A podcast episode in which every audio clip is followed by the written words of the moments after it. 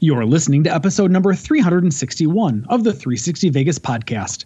Check out the blog at 360vegaspodcast.com or send us an email at 360vegaspodcast@gmail.com.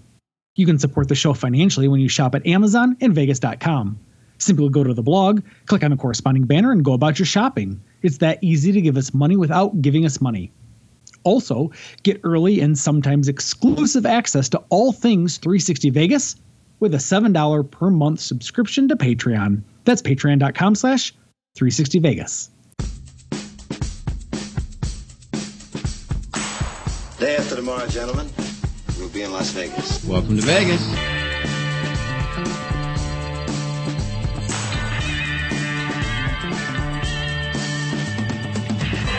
Las Vegas functions on a 24-hour-a-day schedule.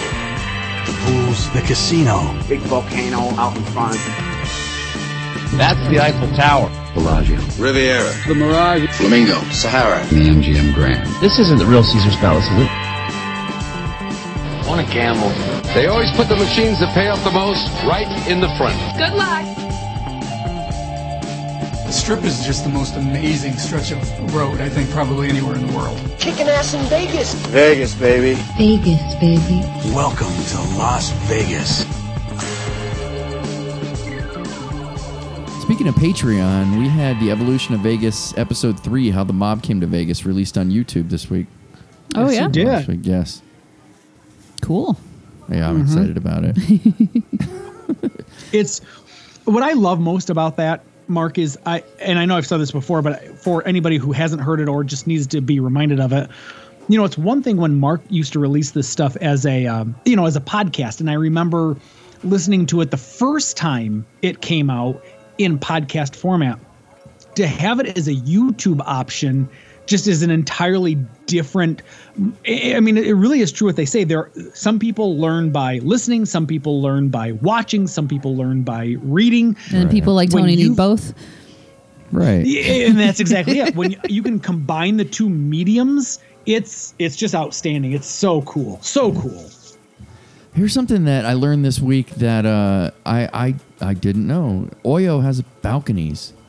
Vital Vegas reported that. Really? Yeah. And I took a picture when it was Hooters, and I pulled it up and zoomed in on it, and you can see that you can open the doors, and technically there's it's open air. It's open air. Nothing but you and a safety rail. Oh, that is interesting. I remember that there used to be something similar to that. Actually, Imperial Palace, when it was still Imperial Palace, had a very small balcony, very small. I mean, it couldn't have been much more than maybe 12 inches wide and, you know, 3 feet long. But effectively that was exactly it as well. It was just you could die if you wanted to. Well, that's what I was just thinking. I mean, it seems like I was surprised we haven't heard about more jumpers when it was Hooters, because you think about it, you know, you lose your bankroll and then you're going back to your hotel at Hooters and you're like, this is what my life has come to. Maybe Hooters gamblers know what they're doing and they've got like a real reasonable daily limit. All fair points. I don't know if you're already staying at Hooters, though. I mean, that's not a nice thing to say. But like you know, at Cosmopolitan, that's, to me, that's a different story. Look, if you can afford to stay at Cosmopolitan, you're probably doing pretty well in life, right? Like you're there. Yeah, exactly. You're looking to blow some good money. If you're staying at Oyo and you've lost all your money, that's what I'm saying. Though, and this is the worst part. Is it possible that Oyo doesn't have enough floors such that you just become a very uninspired, crippled person if you don't truly die from the jump? Okay, that's a little harsh. We were having fun, and then you ruined it. That's where the line gets drawn. Yep. Well, then fine. Let's start the show. He's Mark, she's Karen, I'm Tony, and as always, we start with Random Vegas. The Mohegan Sun pays Virgin $18 million a year in rent. We got that from Vital Vegas. I'm just curious as to what you guys thought. Like, does that sound like market value to do what they're doing? I have no idea. No. But I did. Know. Go ahead, Tony.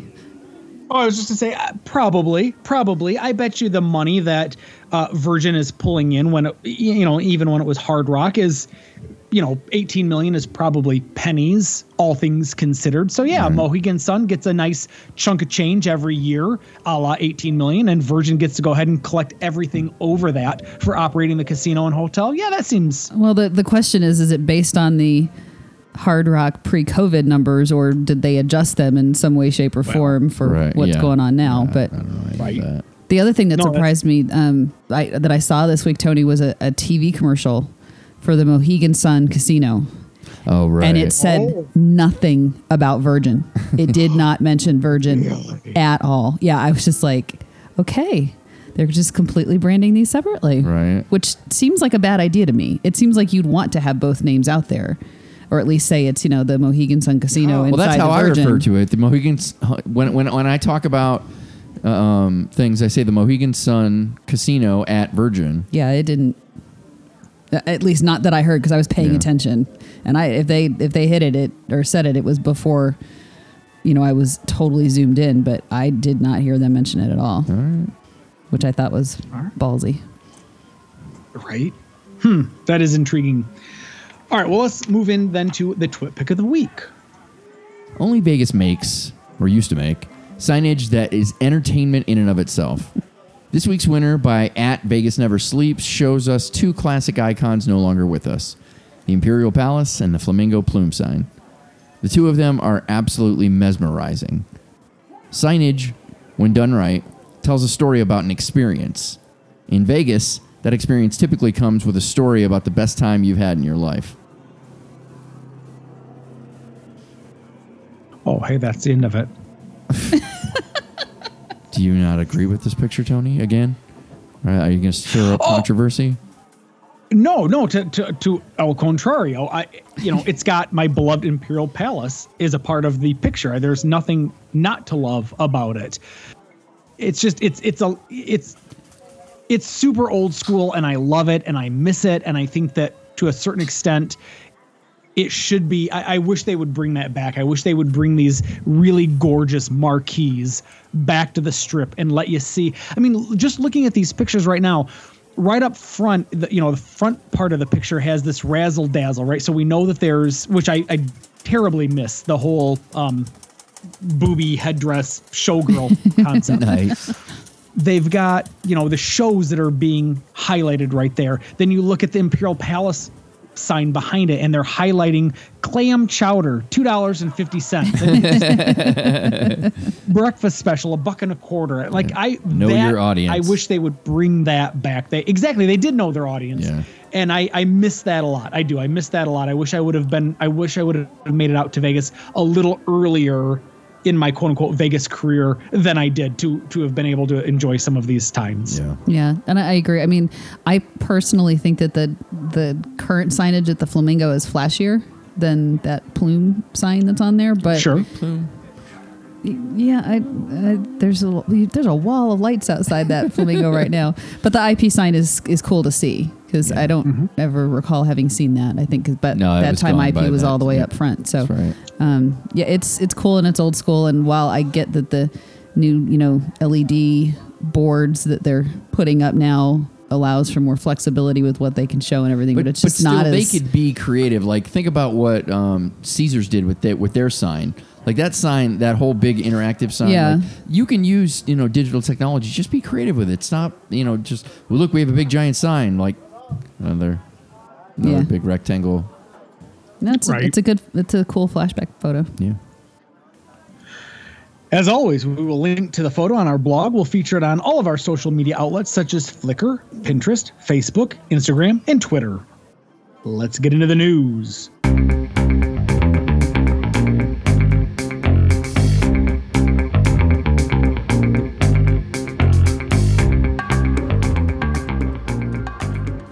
Man, we've waited a good year to be able to say this. Vegas rises. Yeah, perk Governor Sisolak statewide social distancing ends on May 1st. It also says that strip clubs are going to open on May 1st again. They're allowed to be topless again. Yep. June 1st is the target date for a full reopening. That's 100% capacity. Clark County released their proposal for COVID enforcement, and it's full of all sorts of exciting news, including the return of service buffets, day and night clubs, as well as adult entertainment that I just mentioned. Yeah. You know, as a fellow who had COVID and you know, went through the whole thing, I don't remember getting COVID from boobies. That's interesting that now they can be topless. That's interesting that that's how we were trying to solve COVID. We got to be safe. Who knows? Those things are magical. They're magical. The issue is you get so distracted by them that you forget to social distance and you don't stay the 6 feet away that you were supposed to. So because men can't help themselves. Part of it, yes, and they're such simple creatures. Sure. They had to stay covered. Yeah, it's true. I love it. No, this is very good news. This is super exciting, and especially in light of the fact that June 1 is the target date for a full reopening at 100% capacity. That means, you know, Vegas Vacation 10 is happening at just the perfect time. Yeah, right. Yes. Where if there's a little bit of a... The only thing we're pulling for, and we got to get everybody's positive energy towards this, is open up the fucking borders. Let our Canadian and European friends go. Yes, yes, yes. Right. That's right. That's the big thing. Yeah. I will give you that. I'll give you that. Ooh. Something else that makes me almost as excited as saying Vegas rises is being able to say that karaoke returns. Yes. Eater Vegas reports that the state of Nevada has approved karaoke and other open mic events to reopen at 50% capacity. The additional restrictions include keeping singers 12 feet away from others in order to be allowed to take off their mask.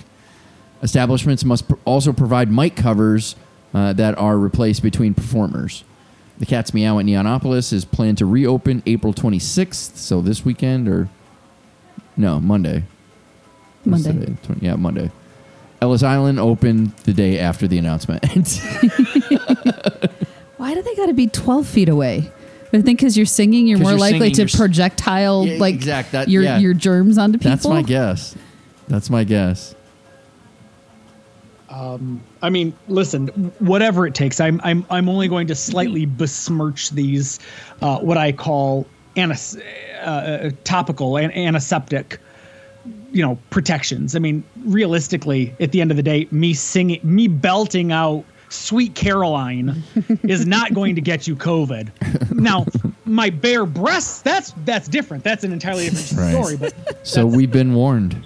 You carry karaoke your way and I'll karaoke mine. and then lastly for the news, we have an Usher residency. The RJ is reporting that Usher was in town last weekend promoting his upcoming residency at Caesar's Palace by handing out Ush Bucks. Ush Bucks are counterfeit-looking currency with Usher's face on them and other Easter eggs promoting his upcoming residency. One particular confusing place he and his entourage handed these out at was at Sapphire's Strip Club.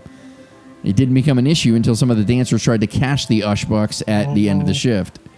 Ownership, satisfied with how much real money the artist spent in the establishment, chalked up the experience to another only in Vegas. That is brilliant. That is brilliant. I can't even begin to imagine just how much tail Usher must get on any given night because he's not married, right? Like he's not like Chrissy Teigen's husband. Was he? He was, but I think it ended very messily. Maybe he wasn't married, but maybe it's a baby mama. But there was some ugly stuff going on with that. Yeah, for a while. I don't even know if Usher's got kids. Does Usher have kids? I'm 95% sure he does. Maybe none that he knows about, but that's the best kind of kid. Oh, jeez. Hold on. Yeah, he's got three. See, I told you. Oh. All right. I mean. But he's divorced, though, right? Like, if you look at his marital status. Here we go. Spouse. He's been married twice and divorced twice. Yeah. Oh, okay. So he doesn't currently have any. Yeah, he is currently a free man. Well, he may have a girlfriend, but not. Right, yeah. Right. or 14. Or yeah. Right. Listen, I'm just saying, if I were as a nice looking fellow as Usher is, pulling in the kind of money and have it. I mean, even my wife swoons when Usher comes on the radio. Like, I mean, I'm just saying that the guy can move too. So, you know, it's an interesting, right? I wonder, would you go to an Usher residency? Yeah, I probably would. Yeah. Yeah. Huh. That might be worth looking into. I mean, a lot of his songs are very danceable and I'm just super stoked for live entertainment to come back in any way, shape. Just please come back now. Now. Well, you can't come back now, but you know what I mean. Yeah. Sooner the better. Get the dates on the calendar. That's right. Well, I think one of the three concerts we had canceled is rescheduled. Right. Yeah. My Chemical Romance got rescheduled. Right. And Lady Gaga got canceled. Incubus got canceled. Yeah, we had like a what did you tell me? Like a $2,600 credit or something. Yeah, with from Ticketmaster. Ticketmaster. Yeah. Like cancel, not even rescheduled cancel. Yeah, they were all COVID victims. Although My Chem was rescheduled. My Chem is the one. Yeah, that's what I said. Okay, yeah. Well, they weren't all canceled then. My Chem was postponed. Oh, right. That's a big difference in all the wording for the ticket prices. Oh, well, for sure, too, because to a certain extent, and I only am having this conversation with you because my Billy Joel tickets got rescheduled for at least the second, maybe third time now, but they haven't been canceled. And so I'm just at this point, truly, I would much rather have a concert be postponed than have it canceled, because then at least I still have the opportunity to go see them. Well, yeah, and the other thing is too is that at least Ticketmaster isn't giving you a refund; they're just giving you a credit. Yeah. So, yeah. Oh, so you gotta buy it. It's pretty shitty, but yeah. Then what are you gonna do? We don't have much of a choice. Right. Well, and living in Vegas, I can't imagine for one second you guys are gonna. We'll find something. Yeah, we'll find some people. Exactly.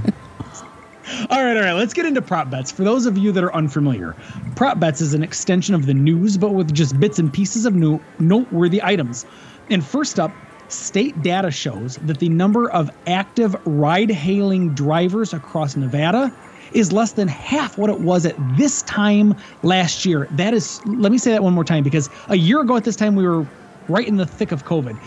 It is half what it was this time last year. In response, Lyft is offering bonuses to those who refer new drivers, and that is ingenious. Yeah, it's good something for like $3,000 or something like that. It's awesome. Yeah, and there was one of the services I thought was guaranteeing like how much you'd make an hour or something like that. But oh yeah, yeah. I mean, it really it what I've heard it boils down to. So, and I don't know if this is a Nevada rule or if this is a federal rule, but there's an issue with the rideshare not being able to do surge pricing. So like on the weekends when it's super busy and traffic is hell and it takes you longer, you can't charge more. Why? There's some rule or something that's banning it right now because we're still technically in the pandemic. And so a lot of the drivers are saying, well, why am I going to fight all this traffic and all this crap on the strip for, whatever this cheap amount is, and I can't get more for the surge pricing because it's going to take me longer. Yeah. So that I think is one of the big drivers behind why there's so few. Yeah. It was announced that Jabberwockies have signed a 4-year extension to their residency at MGM Grand. This year, the dance troupe celebrates their 11th year of performing on the Strip. God, we're getting old. Bally's Corp, not the casino of the same name in Vegas, bought the Tropicana for $308 million. No words if they plan to rename the property. Wouldn't that be wild? That Bally's isn't the Bally's that we know? Yeah. I know, right? I'm almost getting confused, so just make it happen. After 5 months of renovation, P.F. Chang's at Planet Hollywood has reopened. The flagship location has been on the Strip for 20 years. I had no idea. I truly had no idea. That's wild to me. Yeah. Huh. I don't know. No offense to people who love P.F. Chang's and maybe you can't get it in your hometown. So in Vegas, it's something new to you. But I just can't imagine for the life of me staying in one of the most beautiful, appropriately priced hotel resorts on the Strip and eating it at P.F. Chang's. I really can't. That's one of my big issues with this, too. I mean, obviously, it does a lot of business, especially because of its location. But I'm like, you're in Vegas. Why am I going to go eat someplace that I can eat at an airport? I agree. So a Las Vegas woman is accused of stealing $80,000 in watches from men staying at Cosmopolitan. The encounters are believed to be related to prostitution. You think? And by the way, that $80,000 in watches was 2 watches. No, see, that's what you get. So they picked her up. That's what you get for wandering around with something that expensive. They met her at a bar in Cosmo. This is justice. I hope she gets off. Went back up to their room, and from what I read, was supposed to like order room service, And then the guys passed out and they woke up and she was gone and their watches were gone. Wow. So, but she had a very distinctive tattoo. Only in Vegas. Well, yeah, but she had, I guess on her leg, she had this gigantic tiger tattoo. Oh, that gave her away. And that, yeah, that was how they identified her. Dummy. The new Pinball Hall of Fame has opened on the Strip, just a stone's throw away from the Welcome to Fabulous Las Vegas sign. A grand opening celebration is planned for this summer. Yay. Yeah, I'm excited to take a look at it. I want to see how big it is. I got a question. That's what she said. I got a question. Is it on the same side as Mandalay Bay, or is it on the other side? It's on the other side. Okay. Very good. The NFL signed a deal for Caesars Entertainment to be the official sports betting partner of the league. It's pretty big news, I guess, right? Yeah. I know. Why would you pick Caesars? I don't understand. Well, MGM has everybody but the NFL. Oh, that's true. Yeah, so Caesars made their only play. Well, especially after they just bought William Hill, they got to try to get that usage up. Right. Boyd Gaming is offering not only COVID vaccinations to their employees, but a free day of PTO for those that partake. See, that's awesome. I love when people are creatively going, just go get your shot. Well, they know that especially after the second one, the likelihood of them having some kind of symptoms the second day is probably pretty high. So just stay home. Oh, I didn't think of that. Yeah, that's clever. Resorts World announced that after 7 years of planning and construction, they will open on June 24th. This will be the first new property on the Strip in over a decade. Reservations are available to book now. Do we want to book for opening night? No. You don't want to do that? No. Besides, I heard that not all of the resort's going to be ready. Mm. So I'm not paying those prices. I mean, we live here. We can go stay on a weeknight for cheap if we want to. Right. I mean, we want to wander down to go see it. That's one thing, but... Right. EDC, also known as the Electric Daisy Carnival, has been postponed until October 22nd and through the 24th. See, this makes sense. Before, when they were pushing it for May, all of us were kind of a little uneasy. Guys, I don't think we're ready for this. Yeah. And they're like, oh, we're going forward with it. All right, hey, here we go, everybody. And it's just weird because it's originally they said it wouldn't be until October, and then a couple days later. Because EDC said, if you don't let us do it in May, we're going someplace else. They said, okay, no, you can do it in May. And now it comes back out now that it's going to be in October again. Right. So EDC must have really been bluffing that they weren't going to change locations. I guess. I don't know. The 45-foot tall bronze Leo the Lion marquee at MGM Grand is currently undergoing a buffing to return it to its original shiny glory. You know how those bronze statues get a green tint to them, copper? The oxidation. Yeah. So it's looking pretty sharp.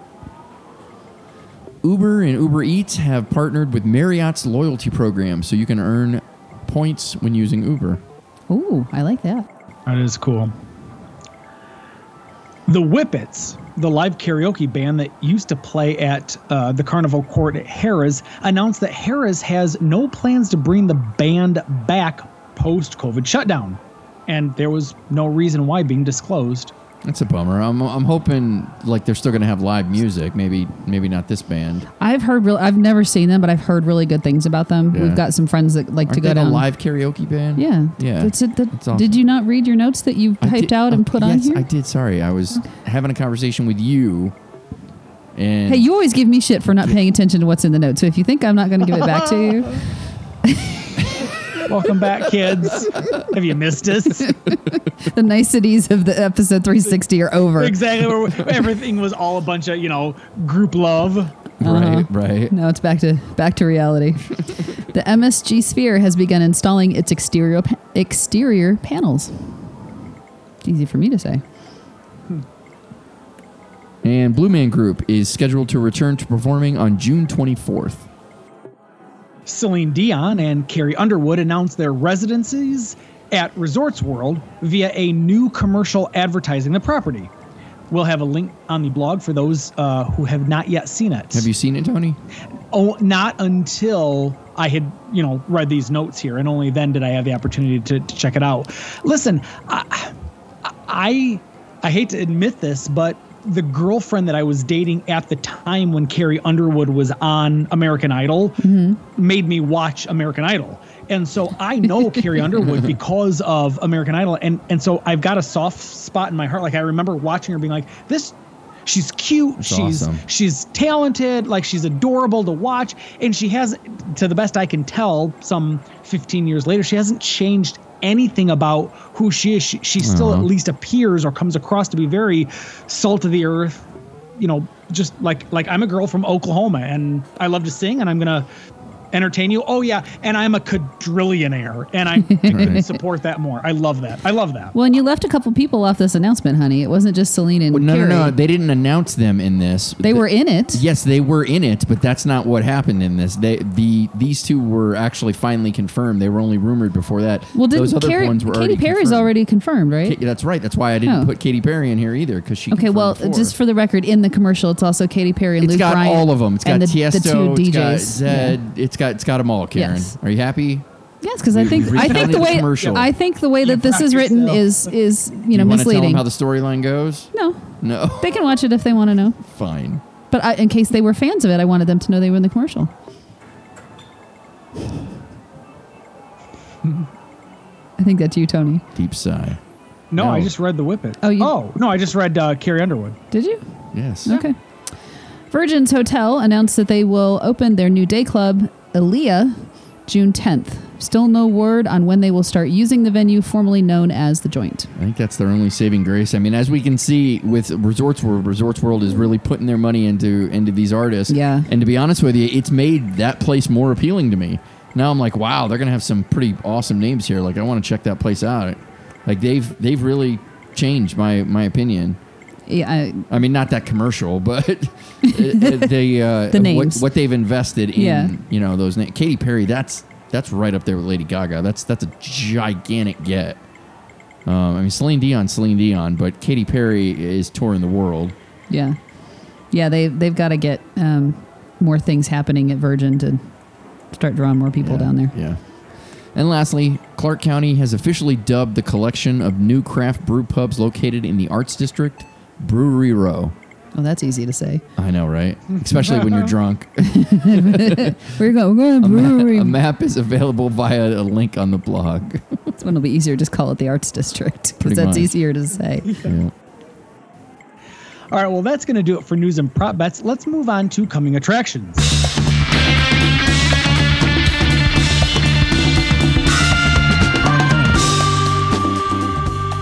Attractions, brought to you by Vegas.com, is a portion of the show where we share with you acts and artists outside of the usual residencies that will be performing in Vegas in the future. And can I tell you, I had actually forgotten, and I know I've said this before on the podcast, but I'll say it again. I always get an opportunity to read through the script, you know, earlier in the day before we record.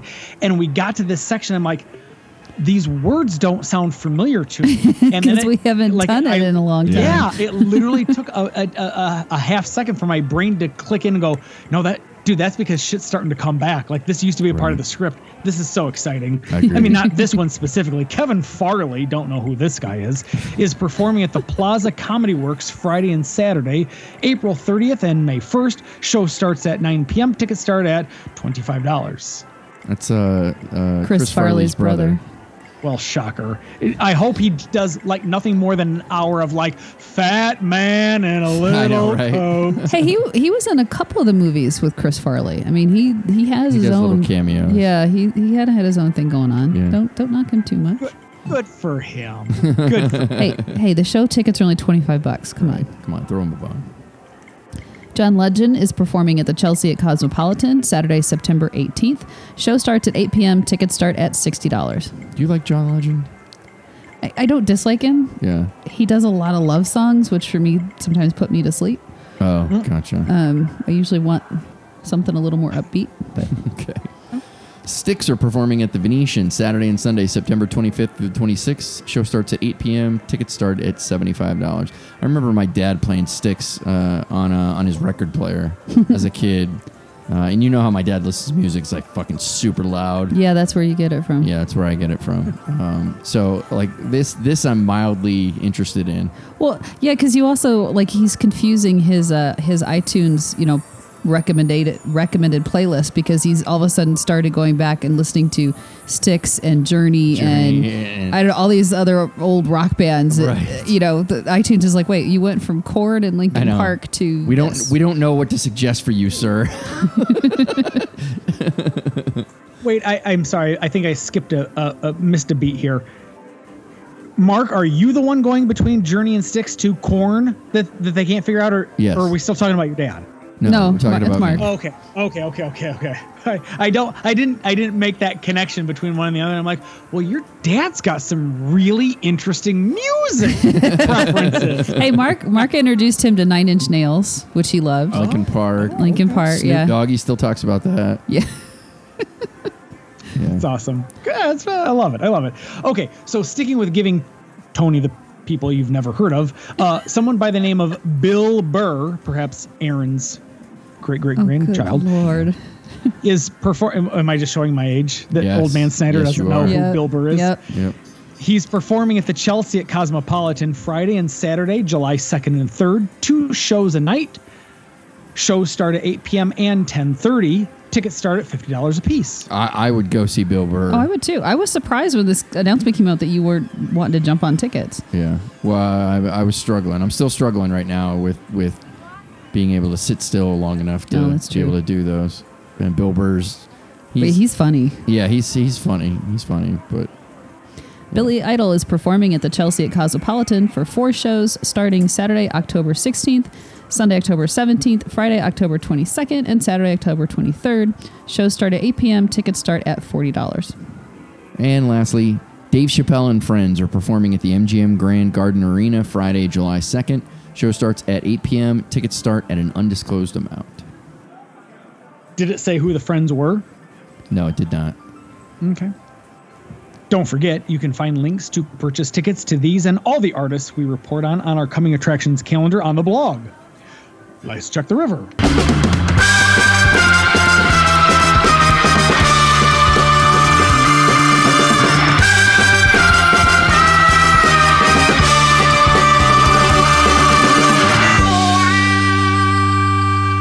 right, so first up, we've got a 360 FHE.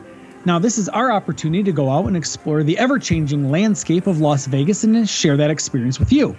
This week, you went out and explored one steakhouse at Virgin Hotel and Mohegan Sun Casino.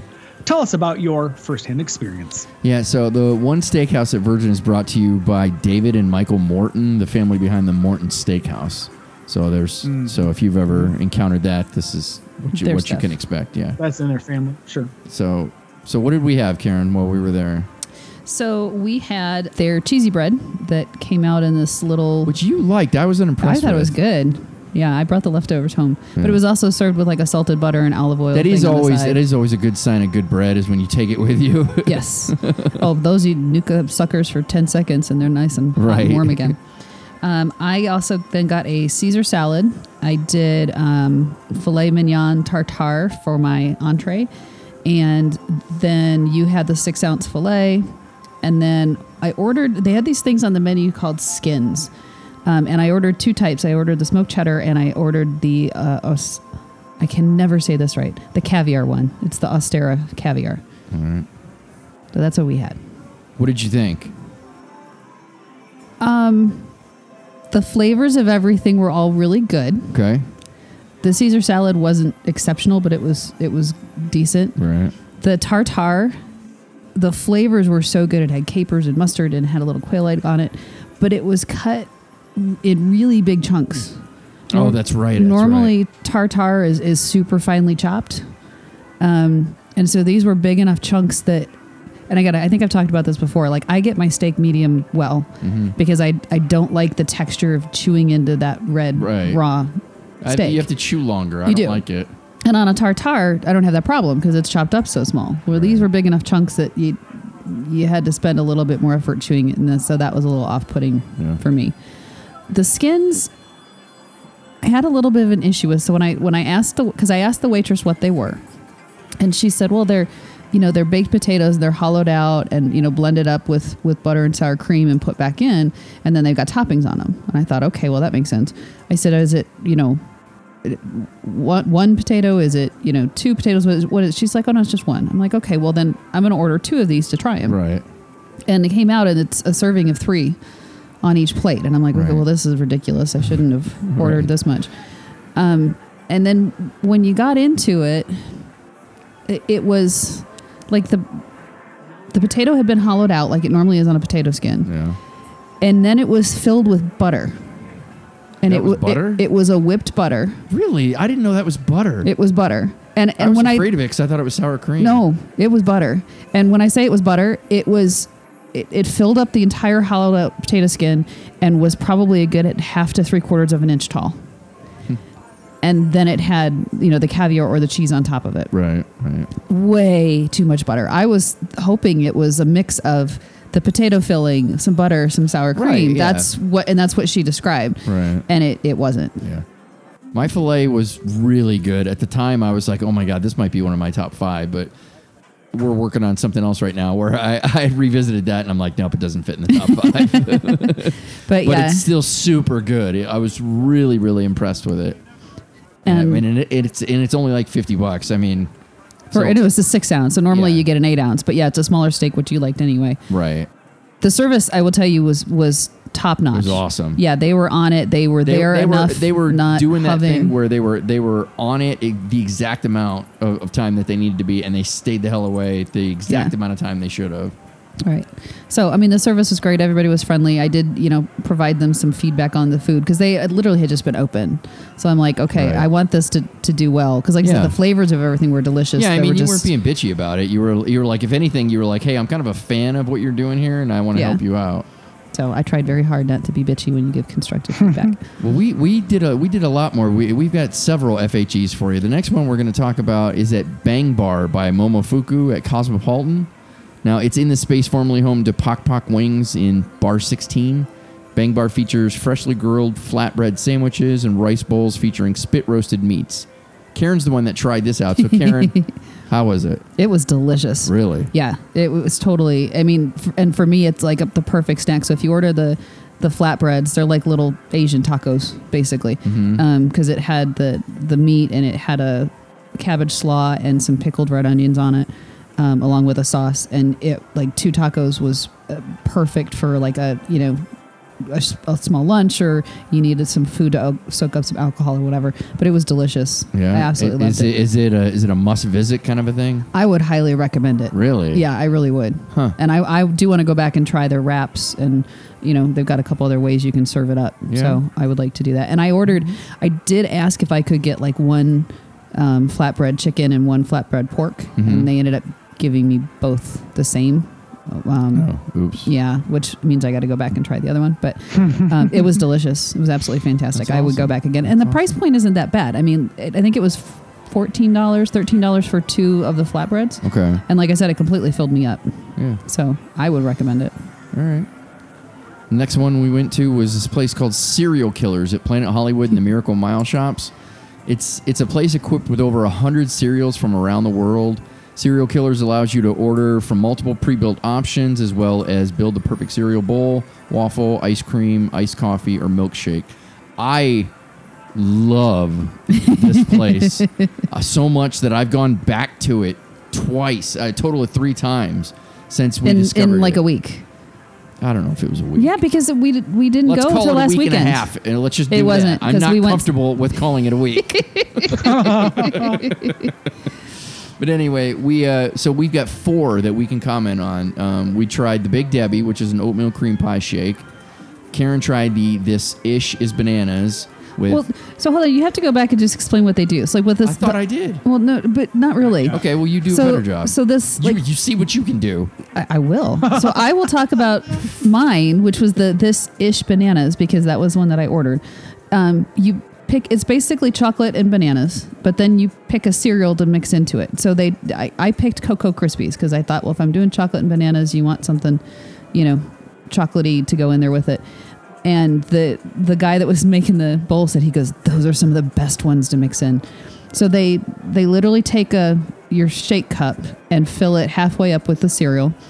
And then they took like a banana, sliced it in half and stuck it in the cup.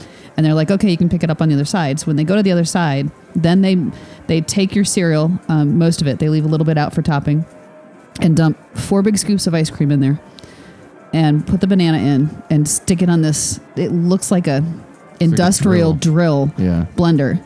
And they zhuzh it real quick and then put a little milk in and zhuzh it again. And then it... By the way, I also had the strawberry Pop-Tart and the funfetti. But all of this stuff gets... Yeah, but then it just magically like comes out of the bottom into the cup. And then they top it with whatever... You know, whatever filling you have on there. So like I had like part of a banana on top of mine and along with the chocolate sprinkles. Right. The oatmeal pie one that Mark got literally has 2 of those oatmeal pie cookies, the Little Debbie ones with the cream in the middle. Yeah. Oh yeah. Yeah. One of them blended in, one on top. And then there's a Little Debbie oatmeal pie cereal. Yeah. That's blended into it too. It was delicious. I mean, this stuff is crazy. It's ridiculous. Yeah, the Pop-Tart one, he had a full Pop-Tart. Had a full strawberry Pop-Tart in it. Sticking out the top and in it. I mean, it's just, it's ridiculous. But and I highly recommend them. Like, this is different from boozy shakes. This is... That might make it perfect. Yeah, that would make it perfect if they could pull that off. Because they mix in milk, so you get that cereal milk flavor, so that's what it tastes like. Like they mix all the ice cream and stuff in there, but what it tastes like is cereal milk. Like it's just so awesome. And it's got this great big, thick straw because the shakes are really thick, and plus it's got chunks of cereal in it. So you're, slurping those up and getting little bites of crunch in the middle of everything. And it's a lot of sugar. Like I could only finish half of mine because it's a meal. I mean, it is. To be honest with you, I use it as a meal replacement because I'm like, if I'm gonna cheat with this, I'm at least gonna cheat and go, you don't get a real meal today. No lunch for you, sir. Yeah, they're huge. I mean, and that's just the small ones. They have a big version, which you'd have to share it with like 4 people. It's too much. I don't know how you could. Yeah. But it's delicious and it's fun. And if you're looking for a fun dessert ice cream break, especially, once you come out here and it's 110 degrees, highly recommend it. Yeah. Yeah. Well, before I need a couple shots of insulin, can we move on to the next one then? Yeah, absolutely. Because this one I'm super excited to talk to you guys about. All right. So Karen and I also went and checked out Bugsy and Myers at Flamingo. It's in the space formerly home to Center Cut and the Cafe. Bugsy and Myers Steakhouse is the newest addition to the Flamingo. Guests enter through the bakery facade, past the dry-aged meat cooler, into the dining room. They had 2 things here that we didn't try, but they're noteworthy because I think it may tell a story. So for one, they have a $30 old fashioned. I didn't try it, but I was. And it's a build your own. Yeah. So you can pick your alcohol, then you can pick your citrus, and then you can pick, and they customize it for you. Well, and they also have sauces for sale for like $6 a piece, like for whatever it is that you're gonna your steak. You can get on your steak. That's a little high price if they're gonna charge an add-on for a sauce, but it's not unusual to charge for an add-on for a sauce. I'm just saying. Okay. The bread I thought was amazing. I don't remember if. Oh, it was yummy. Yeah. It was like a little sourdough roll that pulled apart into 3 pieces. Yes. And it was topped with shredded Parmesan on top. Yeah, it was crunchy. And had a salted butter that came with it, too. Yeah, those were really good. It was awesome. So we ended up getting together the mac and cheese, although what we did learn after getting it is that it has truffle in it. That was never listed. No one ever told us. It wasn't listed on the menu, but it definitely... Yeah, Mark tried it, and he said, there's kind of a bitter taste that I tried to bite, and I'm like, that would be truffle. Yeah. We also got the Yukon Gold potato puree. I got the 8-ounce filet, but it got it butterflied without asking, which we've talked about before is kind of a no-no. Yeah. And lastly, Karen got the free-range roasted chicken.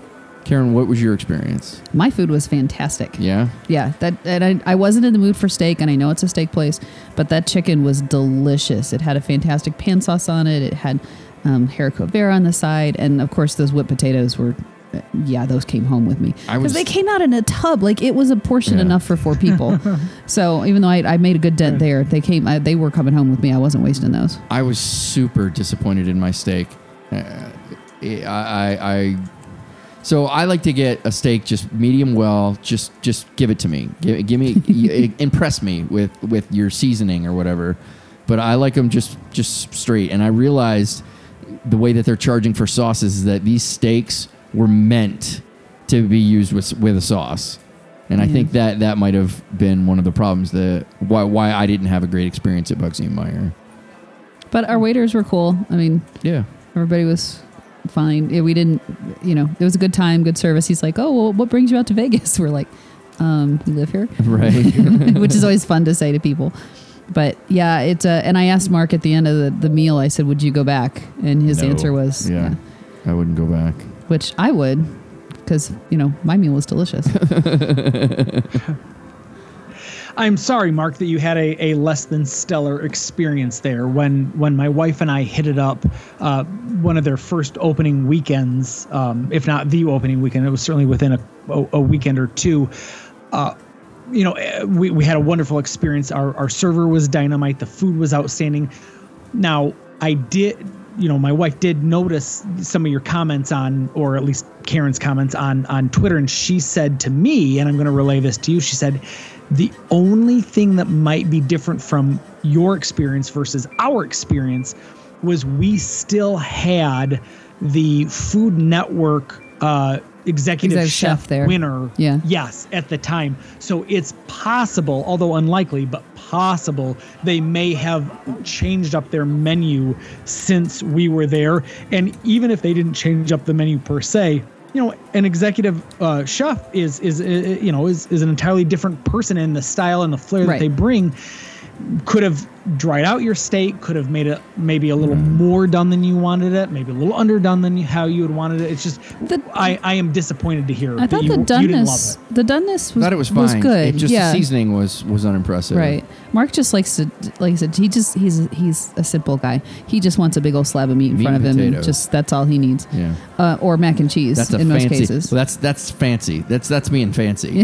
Mac and cheese. Yeah. Well, and the issue that I do have with mac and cheese, because it did not say on the menu that it was truffled, and truffle is such a strong flavor. Yeah, I wouldn't have got it if I would have known it was truffle. Yeah, I mean, and at first I thought, well, did you get the lobster one? Because they have a lobster mac and cheese that's like that had truffle. $24. Yeah, and it did mention truffle on that one.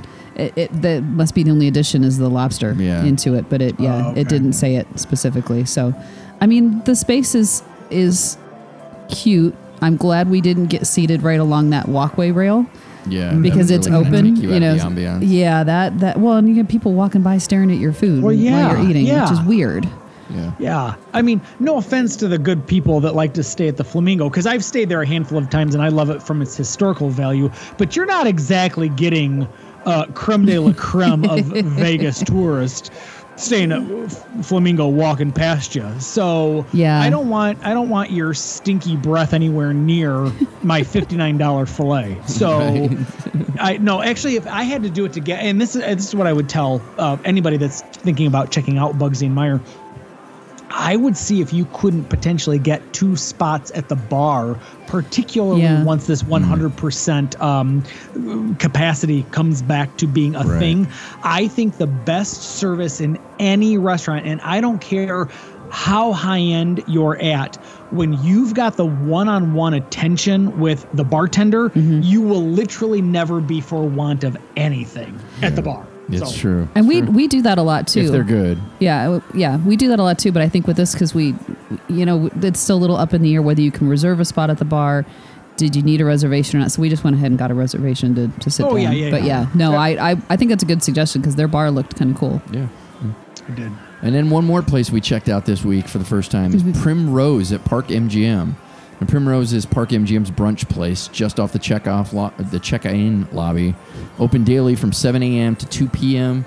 Karen and I had the Eggs Benedict, which had ham, hollandaise, and blue crab. And I had the brioche French toast with cinnamon crust. Karen, what did you think of yours? Oh, it was fantastic. Yeah? Because you had the option. You could get a regular Benedict, or you could substitute the blue crab meat for the Canadian bacon. Oh, man, that was good. Really? With the hollandaise sauce on top of it. The one thing I will say is, and I mentioned this on Twitter, one of my eggs was actually hard-boiled and not poached. Oh, right. But it was... unacceptable. Well, it is. And, somebody mentioned on Twitter that they would have sent that back. And I said, you know what? I would have, but I usually can only eat one half of a Benedict anyway. And fortunately, the egg that I cut into first was the one that was poached. Nice. So I just, kind of... got the rest of the holidays and scraped the crab meat off the other one because I wasn't going to let that go to waste. And their Bloody Marys were tasty too. Yeah, that's great. My brioche French toast was uneventful. I was not a big fan of it, but was thick. This thing came out ridiculous. And it was like 3 to 4 inches thick. I'm not kidding you. It was huge. Yeah, it was absolutely gigantic. The cinnamon crust made it really hard. Yeah. So I wasn't a huge fan of that. I didn't think it added that much flavor for what it took away in chewiness or whatever. But would you go back and try something else there? I would, yep. I would go there and try something else. And the service was good. It's a cute little space. It was the warmest spot we found in the casino. True. Because the casino was an icebox. The casino is freezing cold. Yeah. I mean, it was ridiculously cold. Like Mark's teeth were chattering. Apparently non-smokers like it really cold. They have better circulation than us. I don't know, but... Yeah, but and I think we should say for the record, we didn't do all of these things in a week. Well, yeah, since we last talked, right? We did well, and stuff. Even we had the Vegas or the special episode in there too. That was that's right. So we aren't bopping around like this all the time, right? I'll say it once, I'll say it 1,000 times. How individually, let alone both of you, aren't 800 pounds per person living in Las Vegas. I tip my hat to you because I couldn't do it. Most of our meals come home with us at the end of the evening. Oh yeah, right. I mean, and fair point. Well, and that's even the thing with Bugsy. I had half of my chicken and like all of these, like 3/4 of the potatoes left. Mm-hmm. And he's like, "Do you want dessert?" I'm like, "Are you kidding me? I didn't even come close to finish this." I would have looked at dessert. Oh, I thought you were saying we had a better experience. I would have looked at dessert. I don't know why we're out. I love getting dessert. It's a fun thing. Yeah, we can do that. But no, we still don't eat much. So even though like in Vegas you can get, that's why Tony, when you and your wife come to town, I love going out because then we can get a bunch of stuff and try it all.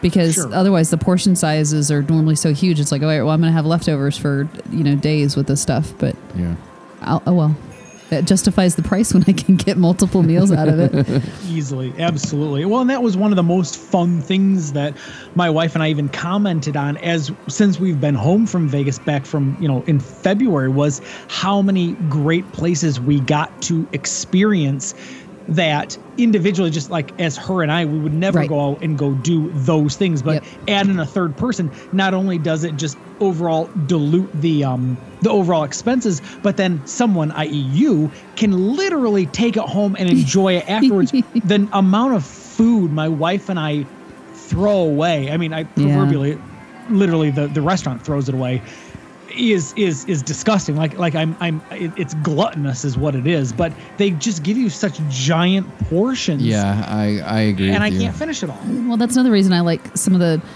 restaurants that do the smaller tasting menus or like tapas menus, like Haleo and Bazaar Meat, because they give you smaller portions so you can order more. Yeah. Yeah. And frankly, I'd rather have them charge me a little bit less and give me a little bit less. Yeah, agreed. Yes. Allow me, because you will get more money out of me if you charge $2, $3, $4 per plate less, but then cause me to order it. Even one plate will likely compensate for the quote unquote lowered price of the other three that I've just placed an order of. So, but it's excess in Vegas, so it is, yeah. and I respect that, and fortunately, we are a gluttonous town. Someone that can take advantage of that. Yeah. All right. Well, that's going to do it then for the FHE. Let's move into some amazing listener feedback. Okay. So it looks like first up we've got a voicemail from Josh, aka at Cherry Drank. I love that. Cherry Drank on Twitter. Can we listen to that? Yep. Yeah. Hey, Mark, Tony, and Karen. It's Josh at Cherry Drank on Twitter. And I kind of wanted to just, I guess, send a nice little note to you guys, and especially thank Karen for, giving us the recommendation to eat at Craft Steak. That was awesome.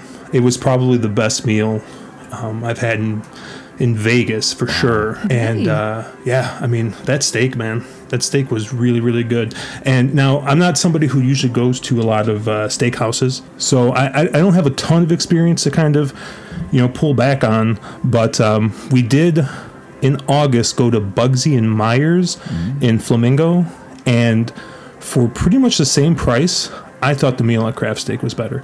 The service was good at both places. The drinks were very good at both places. I think the real difference was in that steak.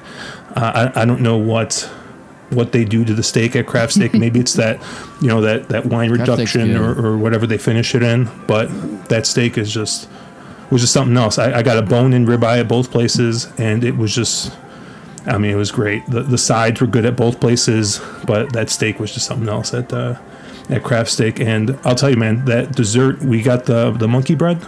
It was delicious, and they actually brought us out a nice little cake for our anniversary. So that was kind of a nice little touch there. I did want to touch on a couple of other things that you guys had brought up on earlier places. Particularly, I know you guys talked about Hell's Kitchen, and I kind of agree with you. I think that it's a little expensive for what it is. I always get the fixed menu. I think it was like, I got it for lunch once, and I think it was like $55, and I think last time I got it for like an early dinner, and it was $65, and I got the full filet, scallops, and the sticky toffee pudding. And I mean, for $75, it didn't seem insane, especially with the dessert. And the service there is always good. So yeah, I think maybe it's a little bit too expensive. I've never ordered off the menu, so maybe the menu itself is expensive. But if you are going to go, I think the fixed menu is the way to go. I also have to agree with Tony. I know I bashed him last time for his unabashed love for all things Caesars, but yeah, I think your Guy Fieri hate is a little much, Karen.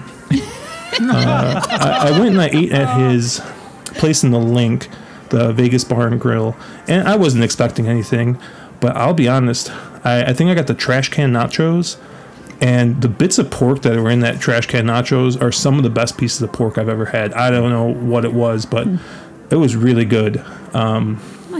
You know, I mean, everything else, it's just what you would expect, right? Like, yeah, you know, I think we got like some margarita with Sour Patch Kids in it, and I mean, what do you think it's going to be? It's going to be sour. It's going to be really sweet. I mean, that's what it was. I thought it was fine. It was no different than kind of getting one of those slushy drinks, I guess. But yeah, I mean, I'm pro Guy Fieri. I agree with Tony. All the things he does for, you know, the community and everything, I think outweighs his what might be outwardly douchiness, I guess. But yeah. I don't know. That's neither here nor there. But yeah, I just kind of wanted to thank you guys, and especially for that Craft State recommendation. You guys always have great recommendations for places to go. And yes, my vegetarian wife was able to eat enough there. Nice. She got. We split an arugula salad, and she got the tomato. Mozzarella, well, I think it was just mozzarella, I don't think it was actually tomato, appetizer, and, you know, we just split a lot of sides, and I mean, that's what she really cares about. I mean, she's happy if you get some potatoes in there, so we got the potato puree, it was delicious. I ate some of those mushrooms, which were great, so once again, thank you for the recommendation. It was an awesome meal, and I'll talk to you guys later. That was awesome. Thank you, Josh. I got worried when he said, okay, first up, Karen. I'm like, uh-oh, what did I do? Well, and it was funny because I remember he was looking for recommendations in steak places. So I rattled off a couple, and he's like, okay, yeah, I just have to make sure they've got a vegetarian option for my wife. I'm like, you didn't tell me you were taking a vegetarian. Right. That's a major detail. But no, I'm glad they enjoyed it. Yeah, the Craft Steak is it's a good restaurant, so I'm glad they had the same kind of experience we did. Yeah. And I don't care if my dislike of Guy Fieri is irrational. I won't. It is, right? Listen, I have never been to either Craft Steak or Hell's Kitchen, so it's always fun to get to hear listeners' feedback on, you know, some places that are new to me. Neither one of them are necessarily not on my list per se, although if I had to concede something on the podcast, friends, I think my wife may have the same feeling about who's Hell's Kitchen guy? Gordon Ramsay.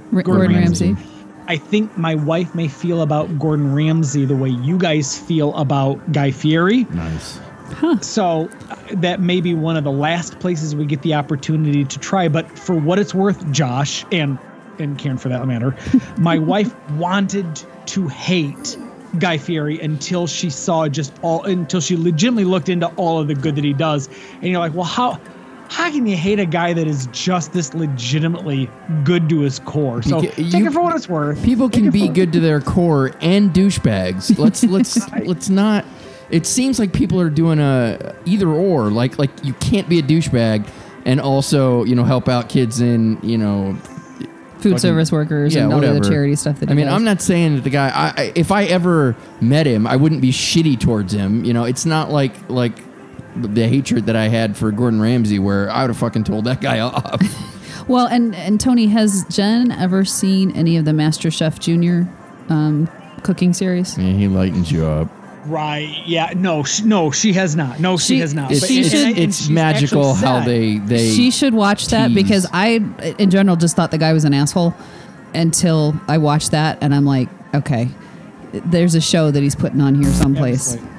She's actively said, I can't watch that show because I know I will start to like him. And I've already come to like Guy Fieri. So I can't like both of them. I have to hate one of them. I won't judge her on her dislike if she won't judge me on mine. Fair enough. All right. Speaking of someone that we should pass judgment on, because I can't quite tell if this was a backhanded compliment to me, let's get an email from Hugh from Nashville. All right. So an email from Hugh says, words cannot express what your podcast has meant to me on a weekly basis. When I started a new job years ago that had me on the road nonstop away from my family, I thought that I was going to be stuck hitting the search button on the radio for the rest of my life and feeling lonely. Then somehow I discovered podcasts, and specifically this one. Being a huge fan of Vegas anyway, let's just say you were the yin to my yang. I couldn't listen to past shows fast enough, and I found myself looking forward to hours of wind chill time. Y'all became my road family. Mark, the outspoken leader who shared his personal struggles and ups and downs with me, but always somehow found a way to laugh, to make me laugh, and to make me feel like whatever he's struggling with, he was going to get through it. Mark's passion for Vegas is simply something to behold week after week, month after month, and year after year. I am waiting for someone to recognize your unparalleled love for Las Vegas and give you a key to this city. You definitely deserve one. Hell yes, I'm down for that. Karen, Mark's foodie better half, who'd never shy away from telling Mark or Tony when they were wrong, mistaken, that their opinions were just stupid. Karen is the house mom who was always taking care of Mark when he needed it, and I think most listeners would agree, we always knew Karen was going to take care of Mark no matter what dark place he slipped into. Stop. No better woman for the job if you ask me. While she may not have children other than cats, in a way she feels like my podcast mom, and I'd bet many others feel the same. And keep the FHEs on restaurants coming, Mama. All right. Well, by the way, I do have a dog, too. So I'm a mama to two cats and a dog. And then there was Uncle Tony. Sheesh. Mm-hmm. Where to start? Like all of those Uncle Tonys out there, he sometimes hit the sauce a little heavy and slurred his speech when the cast would run long on a Friday night recording. Sometimes he was a little long-winded. I mean, what attorney doesn't like to hear himself talk? Just kidding. But he was always the Uncle Tony that made you feel like you could ask him for $5 and he'd give you a little shit for it, but he'd always loan it to you and forget that he did after a few drinks. I'll give you a lot more than $5 if you play your cards right, jackass. He'd smoke a cigar with you, explain how to play Pai Gow to you, or put an arm around you and say, remind me what your name is? I don't know if this fellow's ever hung out with us, but that is me to a T. It's hard to remember all the names. It is. There's so many names. Every family needs an Uncle Tony, and I wouldn't trade ours for anyone else's. And I guess we also have to mention Alistair, who is basically the redheaded stepchild who randomly showed up at family gatherings, made everyone laugh because his sense of humor was so different than everyone else's. He'd take a shit in the master toilet and not flush, and then poof, he was gone, leaving everyone else to wonder, who was that guy from across the pond with the accent who didn't flush? Poor Alistair. God. You all have made a difference in countless lives with your podcast. Your stories, laughter, voices, and views on Las Vegas and life in general have brought smiles and laughter to this world and, most importantly, to my life. Alrighty. My most favorite episode is, other than the one where you read my trip report about my wife getting food poisoning from a soft pretzel, me running from PH to 2 a.m. down to CVS at Bally's like a good and caring husband, only for Mark to say, well, that was stupid. Mega Walgreens was right there, and why did he run down to CVS? But yes, that was stupid on my part. Episode 163. Mark eating flaming hot Cheetos, or was it Fritos? Oh. Fritos. In the bathroom, including off the floor, gag, while Karen was asleep. The picture you painted was just too damn funny. It wasn't funny when we were living through it. Keep up the good work, fam. I dream of being able to bring the wife out to a 360 Vegas, get together, and put faces with the name someday. Keep making a difference, Hugh from Nashville. Thank you, Hugh. That was an amazing email. That was so nice. Yes. I like emails like that. Keep those coming. I know, right? Talk about making yourself feel good about yourself. Or making yourself feel good about yourself. You know what I mean. He made us feel good about ourselves. Yes. That's what you meant.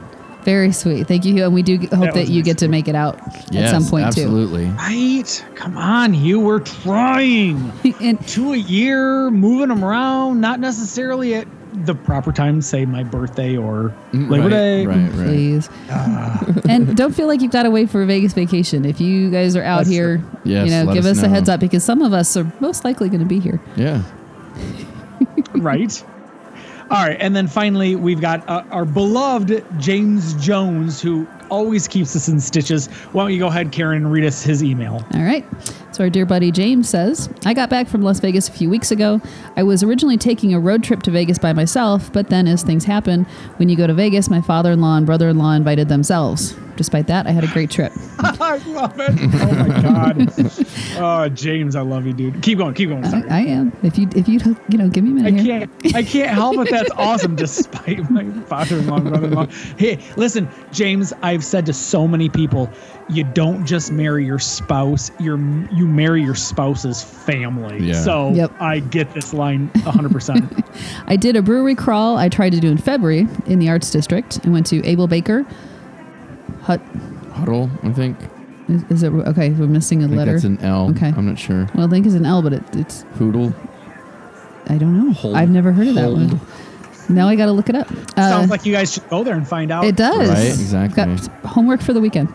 Three Sheets Tap Room, Craft House Brewing, and the Mad Fermentist. Abel Baker, I've been there before and is the most popular, but was not my favorite.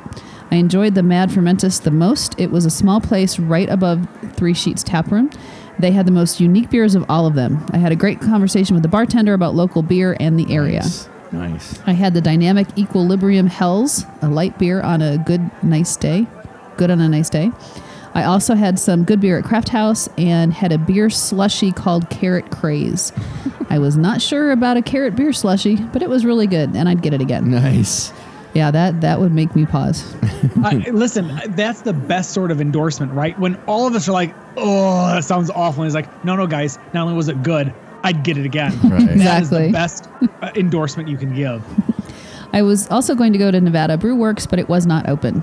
I was told Bar Rescue was there. Nevada Brew Works was going to open that day, but I was not willing to wait. During our beer crawl, I thought I could use some tacos, so I went to Tacotarian. The tacos are good, with at fair price, a lot of vegetarian options as well as the traditional choices. I had a great time on my crawl and plan on doing it again. The great thing is all of these breweries are within about a 2-mile radius. Yeah, you can just walk to them. It's really cool. There's more coming. It's a beautiful thing. Yep. I also had drinks again this trip at the Legacy Club. Once again, great drinks with wonderful views. The only thing noteworthy on this is they had an event that night for the top 40 under 40 most influential people in Vegas. I think we were the only people there that evening that was not a part of the event. Oh. I recognized some of the faces, but did not really know who anyone was. Well, and we wouldn't be there because unfortunately we're all. Yeah, we're I was going to say. Yeah. But what makes me want to vomit on this microphone right now is to think that none of us could have made that list of the top 40 under 40. But of course that's James, buddy. I hope you were at least age appropriate for the group. I mean, of course, though, that's the only reason why we were invited, just because. Yep. Yes. Yeah, of course, right. One other quick note, I was playing video poker at the Bird Bar and asked the bartender about the shot sizes. I asked if it was a full shot or 3/4 of an ounce. He stated that it was still a full shot, but other bars besides for the Link are moving that way. I recommend being careful when you're in Vegas purchasing a mixed drink at a casino bar belonging to Caesar's. Yeah, agreed. Lastly, I want to thank Tony on a book recommendation he made a long time ago. I listened to an audiobook while driving called The Rooster Bar, and the book was as good as Tony said it would be. Sincerely, James Jones. Thank you, James. Once again, another great email from James. Very informative. Yes. Right? Like, at some point, James, when your email will stop being as outstanding as they are, we'll stop reading them. But until then, like every time, because quite frankly, his email makes me, I mean, well, let me take it back. Let me finish one thought and then I'll jump in the other. Absolutely. His email makes me want to go and bar hop with him. Right. Yeah. And after you guys took my wife and I to the Arts District for the sake of being able to have dinner at Estra's Kitchen, and then we did try one particular bar, but they were a little busy, so we went on to the Velveteen Rabbit. Like, this sounds like a wonderful way to spend an evening. If you want to come into Vegas and you want to stay on the Strip or even stay downtown, it's six of one, half dozen of the other, but you wanted to do a night off from the Strip or a night off from Fremont Street, I would highly recommend the Arts District. And frankly, James' email here about all of the really cool breweries that you could check out that are just minutes of walking from one to the next, you would not be sorry. I don't think you'd be sorry at all on how you spent your time. No, it's a fun little, and there's still work, you know, being done down there, and there's more stuff coming in all the time, which is awesome, even in, you know, the middle of the pandemic. But it's a side of Vegas maybe folks haven't seen before. I concur. Well, listen, I think that's going to do it then for episode number 361. Thank you all for listening and downloading. We really do appreciate it. If you'd like to check out any of the stories on today's show, you can do so on the blog, which is 360vegaspodcast.com. You can get premium and exclusive content when you subscribe to our show at patreon.com/360Vegas and get 360 Vegas shirts, mugs, and honestly, anything that we can slap a logo on. We're going to do that over at zazzle.com/360Vegas. Now, if you'd like to provide some feedback, written or audio, be it our friends John or Josh or Hugh, please do that through 360vegaspodcast@gmail.com. Tony, where can folks find you?